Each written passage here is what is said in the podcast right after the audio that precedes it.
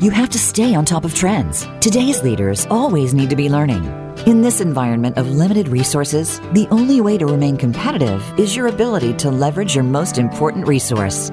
Welcome to Your Evolving Leadership Journey. In this program, we'll dive into leadership fundamentals that are essential to your success. Now, here's your host, Tom Crea. Good Monday morning. Welcome to Voice America Radio. You are listening to the Business Channel, another episode of Your Evolving Leadership Journey with your host, Tom Crea. Each week, we invite an expert to take us on a deep dive into his or her specialty. Today, we have the privilege of speaking with servant leadership expert Dr. Michiel Frederick Coetzer. Before we explore his book, Leading Business Beyond Profit, and pick his brain, a little bit about why we're here. This show is for anyone who believes in continuous learning. For example, I'm a retired Army officer, and here's my journey so far. I start my career in the infantry, where let's just say I learned some important lessons in humility. When I go to aviation, I learn to fly helicopters, where I am humbled even more. In time, I develop enough skills and I'm finally doing what I want to do most fly the Black Hawk. Now I'm faced with some leadership challenges. First, an important lesson learning to empower others. Then, I learn to delegate, where I have an experience that shapes how I will lead for the rest of my career. A couple of years later, I find myself in a muddy cornfield where I'm having a heart to heart conversation with a junior officer. My success depends on his success. When I know he gets it, I discover that I enjoy developing leadership in others more than I do flying helicopters. I never thought that was possible. Fast forward to the end of my career, I run an ROTC program, Leadership Development, where we transform college students into combat officers. Leadership development. It's what I love. Like you, my leadership journey continues. We are here today because I honestly believe I am a product of the best leadership culture in the world. We can debate that, but I've invested in this radio show because I've discovered that all too often people like you get thrust into a management position without any leadership training. You learn through trial and error. It doesn't have to be that way. I've taken the time to map out this schedule of experts. When I come across a great book and I know the author has similar values, I want them to share their insights with you. Professional reading is important. You might say, I don't have the time. But you know it is important. So let me let, let you in on a little secret. There are a number of services that offer book summaries. I started subscribing to SoundView Executive Book Summaries so long ago, I'm afraid to tell you when. It's been decades. I enjoy reading the summaries, and sometimes I find a great author like Dr. Coetzer on my own. Here's what we ask in return. When you find value in our show, be sure to like, share, and spread the word. You'll find everything related to this show at yourevolvingleadershipjourney.com. Check out our, our schedule and see who's next. Look at the topics. Catch up on any episodes you missed. And continue the discussion with like minded individuals in our LinkedIn group. Again, you'll find everything at yourevolvingleadershipjourney.com. Now let's meet today's expert. Today we have the privilege of speaking with our guest, Dr. Michiel Frederick Coetzer, also known as Charles, coming to us from Johannesburg, South Africa.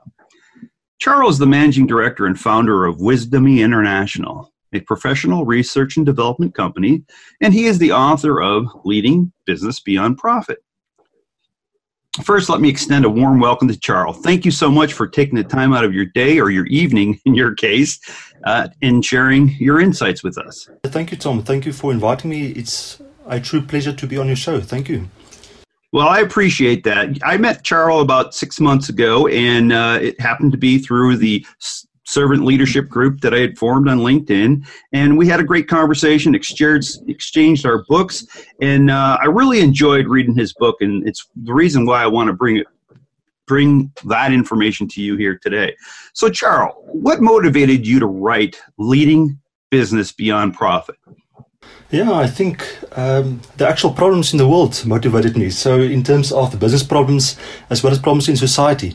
So, this this book initially started out with a PhD study where we studied um, and found that we still have a leadership crisis in the world. Uh, if we just take, for example, a few stats, fraud and corruption, for example, uh, PwC reported that globally, about 49% of companies still experience corporate fraud. That's almost half of companies worldwide. If we take, for example, poverty, um, about seven, 783 million people are still living in poverty. Economic problems such as the global financial crisis in 2008 and 9, the European debt crisis in 2010 and 11, environmental problems, low work engagement problems. Uh, for example, Gallup indicated that globally employees are only 13% of employees are, are fully engaged in their work. That's a real problem in terms of productivity and um, and profitability and so forth. So it seems like the human race has not yet resolved the leadership crisis in the world. If we can even go to wars and and political instability, for example, the World War II claimed more than 15 million lives. And that was the cause and the outcome of four leaders. You can put those four leaders in one room, for example. So it seems like with all the billions of dollars spent on leadership development and all the thousands of books and articles and conferences that we have on leadership, we still experience a leadership problem. So for me, I wanted to find out why why is that the reason? And maybe we should we should apply another or different approach, and that approach might be uh, servant leadership. And hence, then I asked the question: How do we apply servant leadership? And the reason for the book is to have tools in hand for leaders in business in order to apply servant leadership effectively. That's great. Look, and one of the favorite parts of my book is this quote that you have, uh, which I actually now use and and I quote in the work that I do. Um, let me read it to our listeners. Companies that did business from a foundation of love and purpose pra- and practiced servant leadership produced a 1,026% return to shareholders over a 10 year period, eight times more than good to great companies. So, if you would, talk to us a little bit about that quote and you know what its source is and why you believe servant leadership is the answer. That certainly uh, is convincing for me. Yeah, sure. So the the actual research was published in a book called Firms of Endearment by the author uh, Sisodia, and they conducted research and found that over a 10 year period that servant leader organizations uh, produced a much more about eight times more uh, return than the research that uh, Jim Collins produced, Good to Great Companies. So they found that servant leadership and love and purpose, a company that has those values, will outperform its competitors um, by eight times or a thousand. So, why servant leadership is important for me is the actual results that research starts to indicate uh, the benefits of servant leadership. For example, uh, servant leaders will be good stewards of organizational resources. They will use it well in order to produce a great return for multiple stakeholders, not only shareholders, but also for customers, for employees, for the society, for suppliers, um, the environment, and so forth. They also have an empowerment approach to enhance uh, performance. For example, they, they will transfer skills to employees, empower them to do their uh, jobs without them, and hence uh, performance is much more sustainable. Servant leaders also are more ethical, and that's that's truly beneficial to the brand and the ethical conduct of companies. So, for example, if we look at KPMG or the Baring Bank in the UK and so forth, it was one or two executives that damaged years and years of corporate brands in a month uh, due to unethical conduct where servant leaders are uh, has high values and high integrity, so they do business the right way and ensure that will enhance brand awareness and so forth. And there are many other uh, benefits of servant leadership. For example, research indicated it will enhance customer satisfaction, employee engagement, enhance productivity levels, lower safety risks, lower employee turnover intention. It will improve the quality um, of products and services in the market. It will also reduce employee burnout and stress, which is actually uh, currently, according to the World Economic Bank, uh, work-related stress is costing the US more than 300 billion US dollars. And servant leaders can reduce that. Uh, in other words, it will have a, a financial impact uh, for companies. So, uh, for me, there's a whole lot of benefits um, that were scientifically prove, uh, proven why why we need servant leaders in this world. Fantastic. So you also address in your first chapter the leadership tri- crisis. You talk about labor, customer, and environmental exploit- exploitation, and this kind of ties into what you were just talking about. What do you mean by customer customer ex- exploitation and false needs? Could you share, please? Yes, yes, sure. So for me, uh, customer exploitation uh, involves generally four, but I think more as well, but generally four aspects. The first one is false needs, which might mean, for example, let's use the car industry. Uh, so let's say a new car manufacturer will bring out a new or launch a new model of a new car, but only mm-hmm. a small tweaks was done on the shape of the body, but the actual value that the customer experience were not enhanced. The need for the customer is to get from point A to point B, and uh, there was no real value add for the customer. So the the product was just sold and a false need were created. So the actual need is uh, to have transportation, isn't it? So if a false need is created, then it is uh, sometimes for uh, self-serving purposes and not necess- necessarily serving the customer, if that makes sense.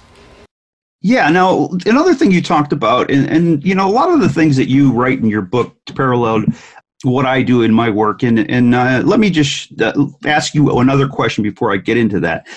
You wrote that the heart of the leader is the most effective part of leadership. Why did you make that statement in your book?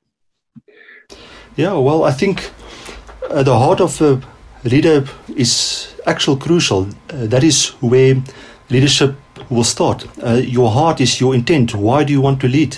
Why do you want to be a leader?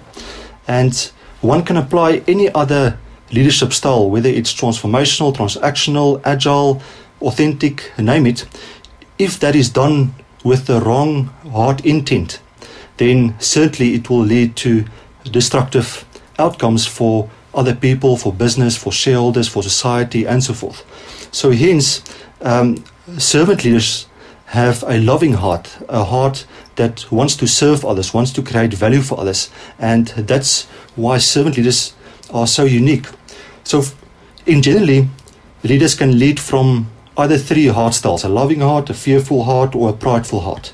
So, generally, leaders that lead from a prideful heart, they focus on self-promotion and they find their self-worth in either getting the approval of others, so they will accumulate things to get approval, or they want to achieve. They just want to achieve goals, and in that way, they feel self worth. So, if you take away all of those things, then their self worth will uh, decline. That's a great lead in too, because um, as I read your book, and uh, I'm going to point to a figure you have in chapter seven, specifically figure 12 the talent wheel of servant leadership. And and for our listeners that's kind of a recap of what he had done in uh, in just fascinating brilliant recap of the previous chapters. And Charles uses four analogies, which are very similar to the the model that I use, and it's essentially, you know, we start off as individual contributors, and then we get our first job as a manager, and then we become a mid manager, and then ultimately, um, maybe we get to the uh, the C suite or the executive level. And, and Charles uses these four analogies that when I read them, I just thought they were they're so fantastic. We had a conversation months ago, and I enjoyed that. Now there was one of those four quadrants that I didn't quite get or understand. And, and we'll talk about that hopefully here last. So, first, I have to paint a picture for you. And uh, so, let me share that with you, our listeners. I want you to imagine that you have a wheel with four quadrants. And those four quadrants are, uh, represent the four functions of servant leadership. And imagine that your wheel can roll in either direction because you, your, your growth and your development is going to change. So these functions describe our or your continuous cycle that every servant leader must experience in order to learn, grow, and to develop. So Charles, hopefully I've ca- captured that accurately, and if not, feel free to correct my errors.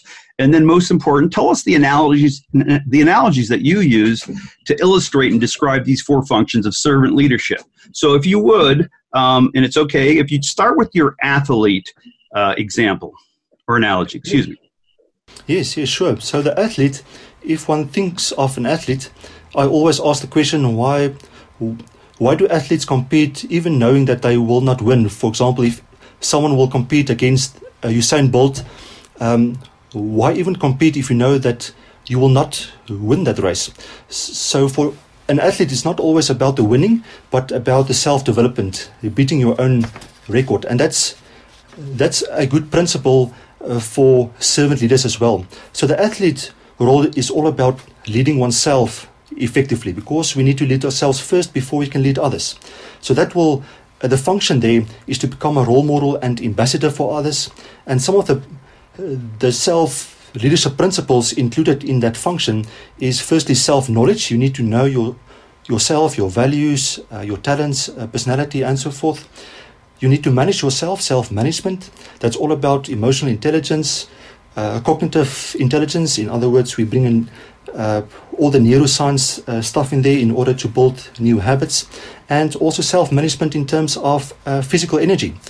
And then also self improvement. Uh, servant leaders continuously need to self improve uh, because we know if we do not continuously improve, we will start to become irrelevant in a fast uh, changing world. Then the last two S's is self revealing and self reflection. So, self revealing is to discover your own uniqueness and to apply your own uniqueness, and self reflection is to continuously have the habit to self reflect on behavior in order to become even more effective. So, some of the competencies uh, included in this function, firstly, is the uh, competence uh, to have the ability of high personal capability, um, which is around personal effectiveness and wellness. And then some of the traits aligned to this function is authenticity, humility, and then also integrity. Okay, so tell me, um, why why was humility part of one of the traits for that athlete? And just just for me to recap as well, when I read that, I I, uh, I took that as an example. Okay, this is the individual contributor that I spoke of, and you have this unique approach about saying, look, yeah, hey, even if you're not going to win, you can't compete and beat Usain Bolt. I still want to compete, and I, and I want to give it my best. So perhaps that's a good segue into why you included humility as one of the traits for your athlete analogy. Yes, so certainly I think humility is crucial to uh, become a role model and ambassador to apply an athlete because you you need to know also your own weaknesses. Um, you need to know and to receive feedback from others in order to grow, for example. So one cannot self improve if one is arrogant or egocentric and maybe have the attitude in life that I I arrived in life I think in terms of leadership, it's a lifetime journey. One never arrives to the perfect state of leadership. It will be a continuous lifetime journey. And in order to become and to develop oneself uh, continuously, uh, for me, one needs to have humility. Now, look, uh, while we're here before we go to your next quadrant, to your next analogy, go ahead and just give us similar thoughts as you did with humility on why you put authenticity and integrity as important for that individual contributor, that athlete? Yeah, sure. So authenticity is all about knowing yourself, um, showing your true self.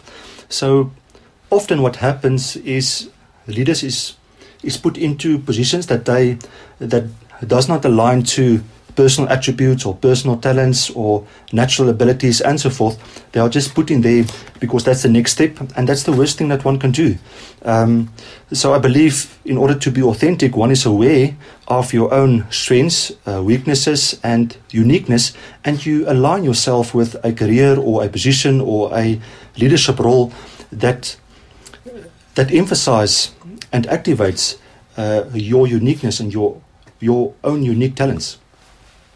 Now let's move on to the next part where in my model you move from an individual contributor to a manager and I believe you call that particular person a farmer. So go ahead, explain to you what you mean by that. Yes, absolutely. So I use the analogy of a farmer because if one thinks of a farmer, a farmer is someone that knows the environment quite well and knows what type of seed will fit into that environment and that weather conditions and so forth. So they will first go and find that perfect seed for the environment, plant that seed in the ground, then nurture that seed with the right amount of water, fertilizer, sunlight, and so forth, and continuously try to grow that seed to activate the talent of that seed to a higher purpose. And the same principles are applied for leadership a leader needs to find the right talent out there that fits the organizational climate and culture and need to align individual purpose, individual talent and skills and so forth to the um, the capability of the organization, the higher purpose of the organization, the vision and so forth. And once the employees planted into the organization, the leader needs to create the effective organizational climate and culture to activate and to grow that that talent and to activate it and to harvest that talent to serve a higher purpose. So some of the competencies involved in there is firstly to build relationships and to empower. And some of the traits they mentioned is listening and being compassionate. Okay, and, and when you did that particular part of your model, um, what stood out for me, or what I would have thought would be appropriate, is your ability to develop others on your team. I don't remember from your book if you wrote it wrote about that specifically, but if you did or you have any thoughts on that, I'd like to hear your thoughts on how a farmer, um, how that first time manager needs to put in their uh, in their uh, quiver an arrow that says, "Hey, I, I, need to be able to be good at developing others and say coaching others." What are your thoughts? Yes, absolutely. So I think uh, uh before a leader can develop others or coach others, they must first listen to the need and to understand what are some of the uh, support items or what the employee needs in order to execute on a goal. And after one listen, one can diagnose in terms of your levels of motivation, energy, and competence, and then decide which approach is best in order to either, let's say, uh, motivation is an issue, then there's a specific approach that one can use in order to enhance motivation. If competence is an issue, then certainly there's uh, some tools that one can use to enhance uh, competence. And those three aspects um, energy, motivation, and competence are the only ones that will hinder or enhance uh, individual perf- uh, performance. So I think if a leader has the ability to diagnose what's the level of uh, energy, competence, and motivation of their team members, and then to apply the right supporting mechanisms in order to close those gaps. And then they can serve and support and, and empower the team in order to execute on uh, strategy and on goals. So, just to, to recap again for my benefit and for the listeners as well, in your model, you put listening and compassion as the traits of the, the farmer person in the quadrant. And if I could recap, so when I asked you the question about developing others, you, you did speak very much to, yeah, you have to be able to listen to coach. And when you use the word compassion, do you also mean, is that synonymous with the word empathy in your words, or is that different? Yes, absolutely. So it, lines definitely well with empathy and with a behavior of care. So, firstly, a leader needs to listen to understand the need and have the heart, uh, the loving heart, and the care and the empathy, then to do actually something about it, to serve that that employee or or to empower him or her in order to execute on the goal. So, certainly, yeah. So you've mentioned loving heart more than once, and uh, perhaps that's what drew me so much to your book and why I liked it so much as a retired military officer and throughout my career, I, I guess I I treated the people on my team the way that I learned in, in my family environment, the way my parents treated me and um, what they taught me. And I thought that was very important. And, and I, I don't know that I, I thought through it logically, as you've uh, articulated in your book, that I was treating them with love. But, you know, in the back of my mind, this is what I was taught, and this is the way I was going to carry myself as a leader, and this is the way I wanted to treat my people. I just wanted to throw that out there because this is part of why your book resonated so much with me. And if you had any final ta- thoughts on that, um, please share, and then we're going to get ready to take our first break. Yes, yes, sure. So I can maybe just share. Often people ask, what does love have to do with business? How does the uh, two fit together? But if you think about it, the core foundation of business is love. For example, trust and care are two dimensions of being having loving behavior. And let's use a, first, a few scenarios to explain that. So, for example, let's take the shareholder relationship. A shareholder will only invest in a company if they trust the company. And if the company cares enough about the shareholder, they will ensure a decent return. A return. So there we have it, uh, care and trust. The same with, let's say, customers. A customer will only buy your product or your service if they trust in your brand or in the value that that product or service will give them. And if the company care enough about their customers, they will ensure that they launch uh, products and services to the market that that creates high value for the customers. The same is also true with employee employer relationships. So an an employer will entrust resources, company values, uh, money, and so forth to employees in the hope that they care enough about the company in order to use it wisely to produce a, a return. So one can find that care and trust, which is elements of love, is the core foundation of business. And that's why servant leaders make sense to have it in business as they will start from a loving heart, if that makes sense. Yeah, I mean, for me, this is, in my humble opinion, this is a fantastic way to, as I said earlier, to articulate what I believe to be true and why I the examples that I had in uh, my mentors in the military and, and what I learned from them and how I wanted to carry myself. So, so I appreciate that. We're getting ready to take a break. And so far, we've been covering with Dr. Charles Coetzer his book on, or leading business beyond profit, excuse me. And we've been focusing on the talent wheel of servant leadership, which he has in chapter seven of his book. So far, we've discussed his analogies of the athlete or the individual contributor and the farmer, that first time manager. And after the break, when we come back, we're going to talk about what he calls the steward, which might be the mid manager in my mind, and then the soldier, which he and I had a little bit of a disagreement on that, but we'll talk about that pretty soon. So stay tuned for this break, and we'll be right back.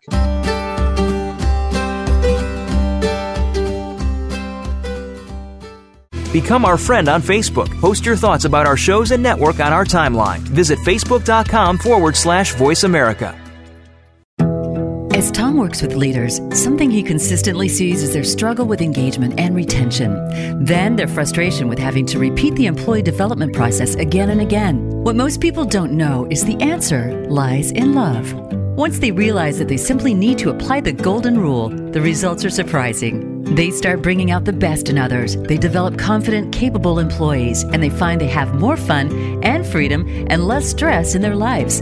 Perhaps most importantly, they satisfy what they've been craving. Now they've created the culture that they and their team have always wanted. This is when synergy takes over, and the results are astounding. The first step is critical. When you exhibit the self awareness and humility that shows you need to learn and improve continuously, you set the example and encourage others to follow. To learn more, visit Blackhawk Leadership Development at blackhawkspeaks.com. That's blackhawkspeaks.com. Have you friended us on Facebook yet? Why not? Just go to facebook.com forward slash voice America or search for the keywords voice America. Once you are part of our Facebook network, you'll receive daily messages about what's happening with our shows, this week's featured guests, and new happenings at the Voice America Talk Radio Network. And you can add your voice to the always active discussions on our timeline. Just go to facebook.com forward slash voice America or search for voice America.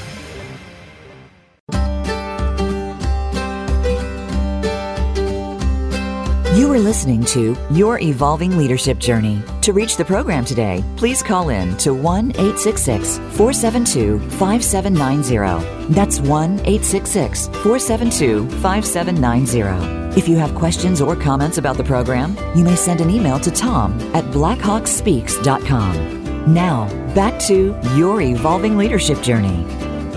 Okay, welcome back to the Voice America Business Channel. So far, we've been talking about Servant Leadership with Dr. Charles Coetzer and his book, Leading Business Beyond Profit. In the first half of our segment, we've been talking about a couple of analogies he uses, and those are for the individual contributor, the athlete is his analogy. And then we talked about next was for that mid that first time manager and that example he uh, referred to as the farmer. We're getting ready now. He's going to share with us the other two quadrants of his wheel, and those would be the steward and also the soldier. So, without further ado, let's me ask you my next question, sir. So, or actually, go right into what you've been talking about so far. You in those two scenarios you gave us. Tell us what you believe a steward is, and and how they relate in this model of yours. Yeah, sure. So the steward, if one thinks of a steward, a steward is someone that is managing someone else's property on their behalf with accountability and also with the aim to produce a return for the owner. So for leaders, that also applies. Those principles apply. We as leaders need to know that we are not the owners of the company resources, finances, even our own uh, individual talents and so forth. We are mere stewards thereof. And hence, the function of a steward is to monitor, f- firstly, and to improve, secondly. And that should be done on a continuous basis. So, monitoring meaning that once a high purpose vision was set for the organization, it was translated into a strategy, into individual goals, and so forth. Now the leader needs to continuously monitor progress. So, check in meetings, um, performance management meetings, and so forth. And this is also where performance management will decide is within this function. And then the second um, element of this function is to improve continuously. And that relates to we need to continuously improve our products and our services according to the market needs and demands and the customer needs. We need to uh, continuously improve our processes, our systems, our policies, procedures, and so forth to stay relevant in a fast changing world. So there's a lot of companies like Nokia and and so forth that did not continuously improve, and that led to their downfall. So hence these two elements are are crucial uh, to monitor performance and to improve continuously. So the competence there is uh, to apply good stewardship, knowing that we are not the owners thereof, but we are mere the stewards, and we need to do. We are we are accountable to the owner in order to produce a good return to the owner using all of the resources, talents, and so forth at our disposal. And uh, the, uh, the personality trait there is accountability. Um, I do not think one can be a good steward without having a sense of high accountability, if that makes sense. One of the things I I like that term that you're using, steward and stewardship and uh, accountability. And as I reflect back on my career, there was a difference between being the manager or farmer and the steward or mid manager. And, and what it was is I had to take a step back. And, and I, I would like you to talk about that because as that mid manager or as that steward, I had oversight of a number of things. But one of the things that I had to do is I had to let those managers, those farmers, be the ones to develop the relationships with the the individual contributors the athletes if you will and so if you don't mind talk about that a little bit because as a steward you know it's it's you, you want to get in there and you want to be able to coach and do the things you did well with those individual contributors but you also have to take a step back and let your farmers you know plant the field and and uh, develop the crops and do the things that they've got to do so if you don't mind talk about that how that's also part of accountability that you have as one of the traits Yes, yes, most certainly. So, uh, so for me, the roles are are intertwined. Uh, so one can certainly, although you are, let's say, a departmental manager, you still need to apply the farmer leadership role. For example, go out and ensure alignment um, uh, to create the effective climate and culture and so forth, and also apply the athlete. You still need to continuously develop yourself and so forth. So for me, it will go hand in hand. However, when you are at, at that level, you certainly will have more responsibility in order to become a steward as well. And I like the words that you used.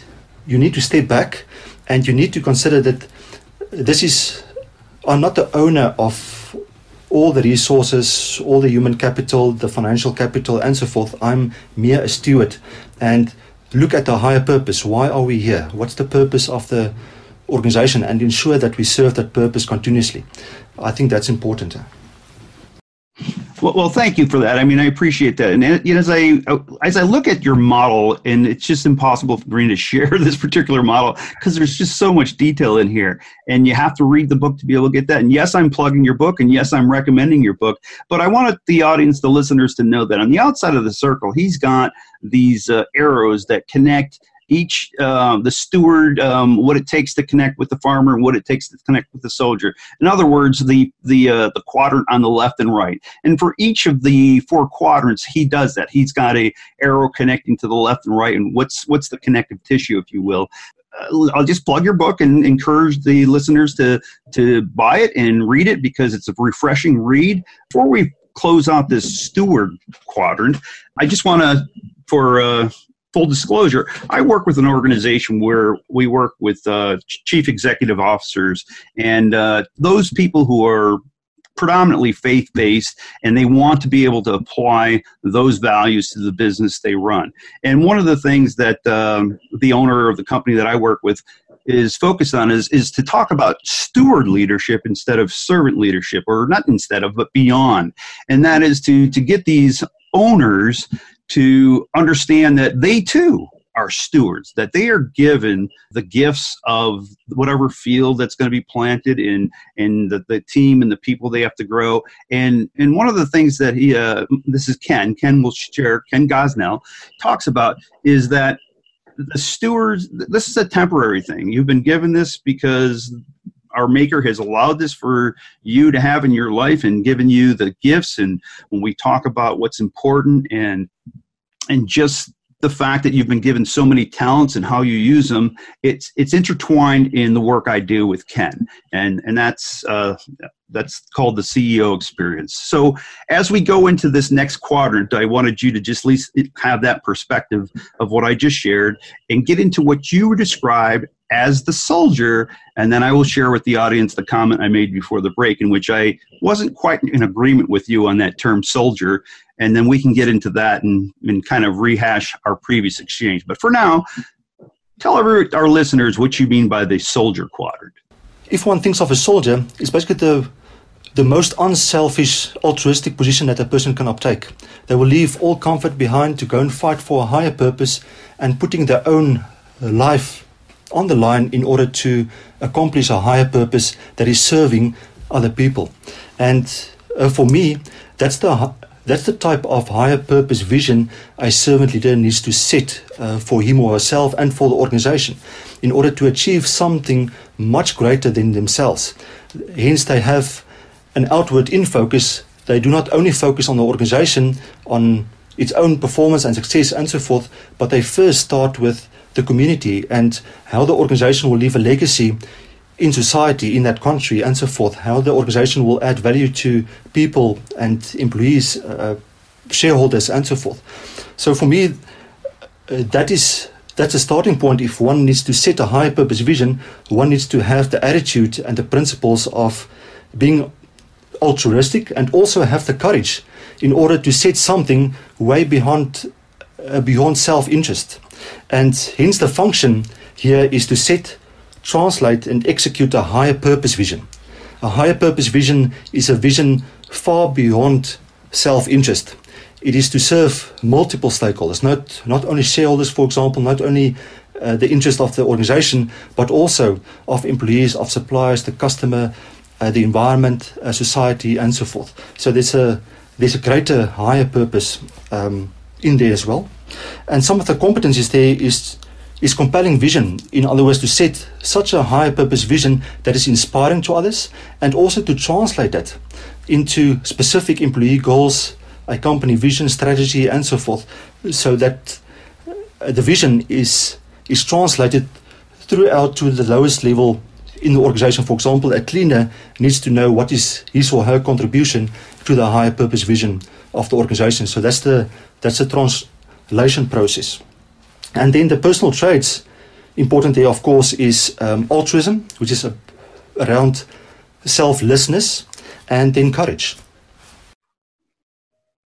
So that's great. Now I want to now share with the audience when when I read this book, I was like, I just couldn't get my wrap my mind around the concept of soldier because having been a military person myself, I just didn't think of a soldier as a person who uh, would come up with a compelling compelling vision that he or she had to be able to share and translate with the rest of the organization. So in my previous conversation with Dr. Coetzer, I was saying, hey, um, Charles, you know, in my mind, I look at that differently. I when I think of what you're calling a soldier or that executive in, in my model, I'm thinking of a general officer. And we would call those people a soldier's soldier, that particular general who truly understood what it meant to take care of the troops and and did what the troops did um, loved, and which is why those types of folks, those soldier soldiers, were very endearing to the troops. So, what are your thoughts on that? Or have you thought of that since our previous conversation? Yes, absolutely. And um, I'm I'm quoting you as as as I as I promote this book and this content uh, to say I have a friend Tom. He was in the army, and this is actually what it is. And when you shared that with me, that that made so much sense to me. Uh, to say that's that that is perfectly uh, describing um, what I intend this function to be. Wow, I'm flattered. Where, where did you say you're using that quote? when we do, um, we offer some training, uh, leadership development on this content, and when we share this function, uh, I I certainly quote you in that. wow. Well, thank you very, very much. Look, uh, we only have uh, a limited amount of time in this particular segment, and uh, I again, I thought this was a fantastic book for anybody who is truly interested in servant leadership and and how they can apply it to their lives. So, what I'm going to do now is I'm just going to ask him several other questions and get him to expand. Uh, we're, we're just going to pick his brain. Uh, since this isn't a live session, I've got some questions that I've got uh, set aside that we're going to ask, and we'll we'll get as many of them in as we can. So, are you ready, Dr. Coetzer? Yes, yes, sure. so, what what are the key principles and practices of servant leadership? Yeah, I think um, if we can summarize those, the first we can summarize it in four functions. The first one is to become a role model and ambassador, or for me, the first function is to set, translate, and execute a higher purpose vision. That's the starting point. Then one needs to become a role model and ambassador for that vision. That's all about self leadership. Then one is to align, care, and grow employees, and then to monitor performance and to improve uh, your systems and your uh, your processes and so forth uh, continuously. So those those four functions for me summarize the functions um, of a servant leader. Of course, there's a lot of detail uh, beyond each and every function, but maybe that's a conversation for another session. Okay, thank you very much for that answer. Here's the next question How can servant leadership be applied in organizations? Yeah, I think it should be applied from a cultural change uh, perspective. In other words, a two day course won't change behavior. As we want to change the heart of leaders, that's a a behavioral transformation, and we know behavioral transformation will take some time, at least six to eight months or a year. Um, one needs to apply it in a cultural uh, change perspective.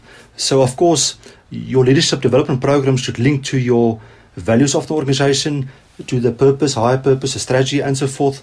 It also needs to link into your systems. For example, your recruitment and selection system should align to servant leader principles. Uh, how you how you monitor and award performance in your performance management system. How you how you re- remunerate uh, people in your organization. So it needs to link to all of your talent management, recruitment and selection, um, performance management, and so forth.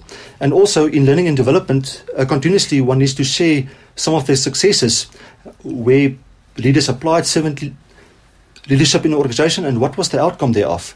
So to share business case studies in the organization and so forth. So, like I mentioned, one should apply servant leadership in a in a cultural change perspective. And in my book, I I provide some specific steps in order and phases that one can use in order to do so. Okay, thank you for that that answer. Excuse me. Our next question is: How can a leader be transformed into a servant leader? Yeah, I think it all starts with the heart. As the heart is the center of servant leaders, we first need to ensure a heart transplant, and that can be done firstly to uh, become aware of your heart style. So, for example, there's a 360 assessment that one can do um, out there uh, called the Heart Styles um, Indicator that will give one a good idea of where are your heart at the moment in terms of leadership from the feedback from other people. And once you have that awareness, coaching can help in order just to uh, continue on that journey. And then you can repeat that cycle to reassess and to see where do you stand, ask for feedback, coach, and so forth. And in that journey, um, that's a personal transformation that one needs to do. And of course, all the other learning components one should include as well. Um, just to have the knowledge of servant leaders, uh, the experiential learning, uh, the coaching, the online learning, and so forth. So a multi-method approach is also good. But I think coaching, in this sense, um, is more important to ensure that personal transformation happen. Thank you very much. Our next question is: How should servant leaders be developed? Yeah, I think one should definitely not apply only one learning method, but certainly apply different learning methods. For example, include in your le- in your program at least an online component, a classroom component, experiential assignment or challenges a component. That's experiential learning, how to apply the learning in the workplace or in the current context. And one can also provide toolkits uh, in order to help him to apply the learning in the workplace. Then, of course, coaching and assessments. So, if one apply a multi learning method approach and also use micro learning because neuroscience indicated that our memory span is also so long. So, to break down your content into small bits and pieces over a longer period of time is much more sustainable learning in the long run, according to research. So, all of these components, if one consider a servant leadership development program, one needs to consider all of these components um, in there. And again, in my book is also a model shared on how to develop a servant leadership development program and how to implement it within your business. I remember reading that. Okay, great. Now, thank you for that answer as well. Now, the next question is what are some of the benefits of servant leadership? Yeah, I think I shared uh, that a bit earlier as well. Um, so, the actual scientific research published benefits of servant leadership include, for example, enhanced organizational performance, enhanced individual performance.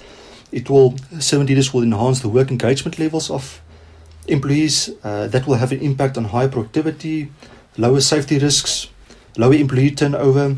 It will reduce burnout and stress within organizations. Um, research also found that employees working under servant leaders are much more creative and innovative, and they have high levels of organizational commitment, or they call the state corporate citizenship behavior. So there's many benefits not only on a, on an organizational level, but also on a team and individual level um, that servant leaders produce. Sure, that makes perfect sense. Our next question is What is a servant organization?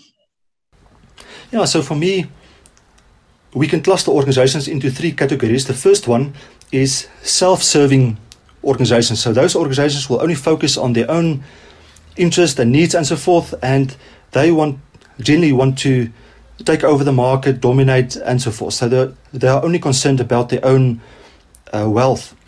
The second organization is, let's call them non-profits.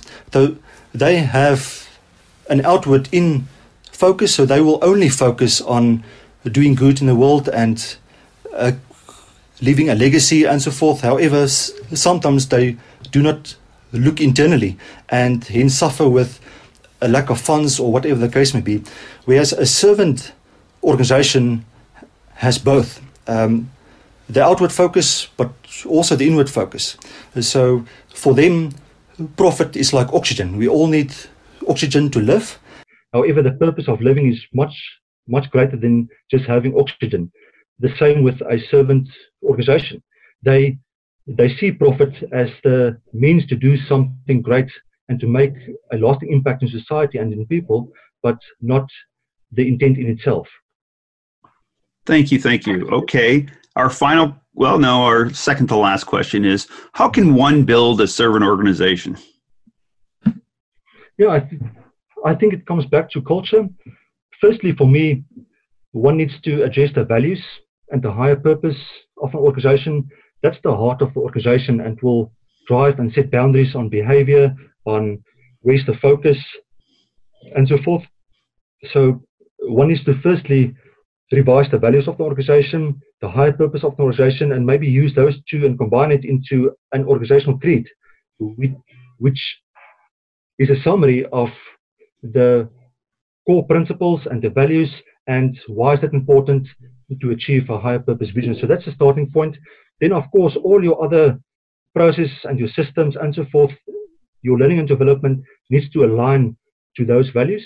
And of course, it needs to be embedded within each and every system and conversation within the organization.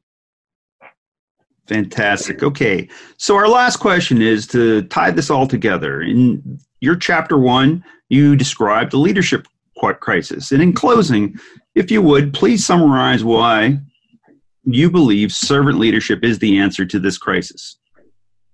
No, I think servant leaders, firstly, they start with a loving heart. They serve multiple stakeholders, and they this aligns very well to the core purpose of business. Servant leadership also includes dimensions of all other leadership theories. However, it's also different than all other other leadership theories and include a whole lot of other additional components that is valuable for business and for people.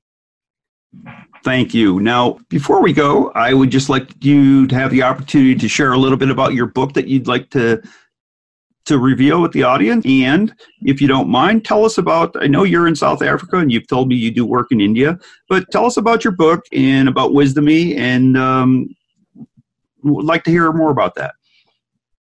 Yeah, so the book provides uh, practical toolkits that any leader or manager can use in order to apply these principles within business. So we try to, or I try to keep it as practical as possible and to provide a specific toolkits in order to do so and models and frameworks in order to apply.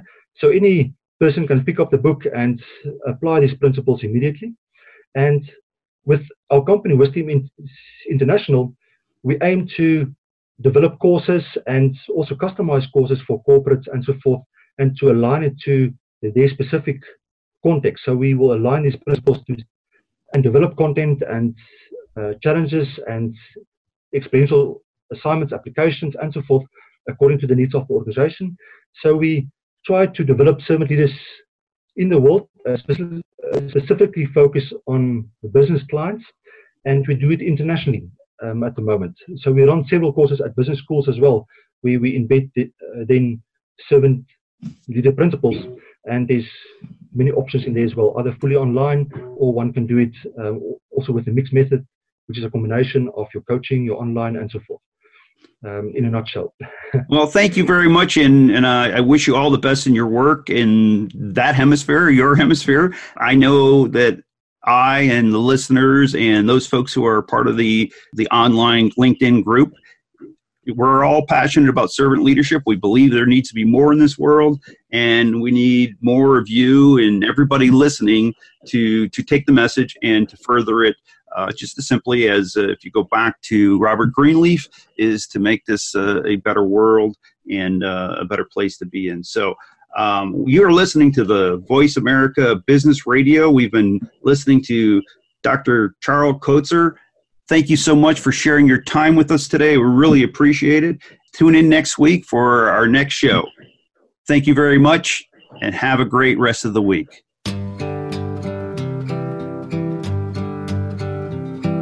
Thank you for tuning in this week to Your Evolving Leadership Journey. Be sure to join host Tom Crea for another edition next Monday morning at 6 a.m. Pacific Time and 9 a.m. Eastern Time on the Voice America Business Channel. And have a great week.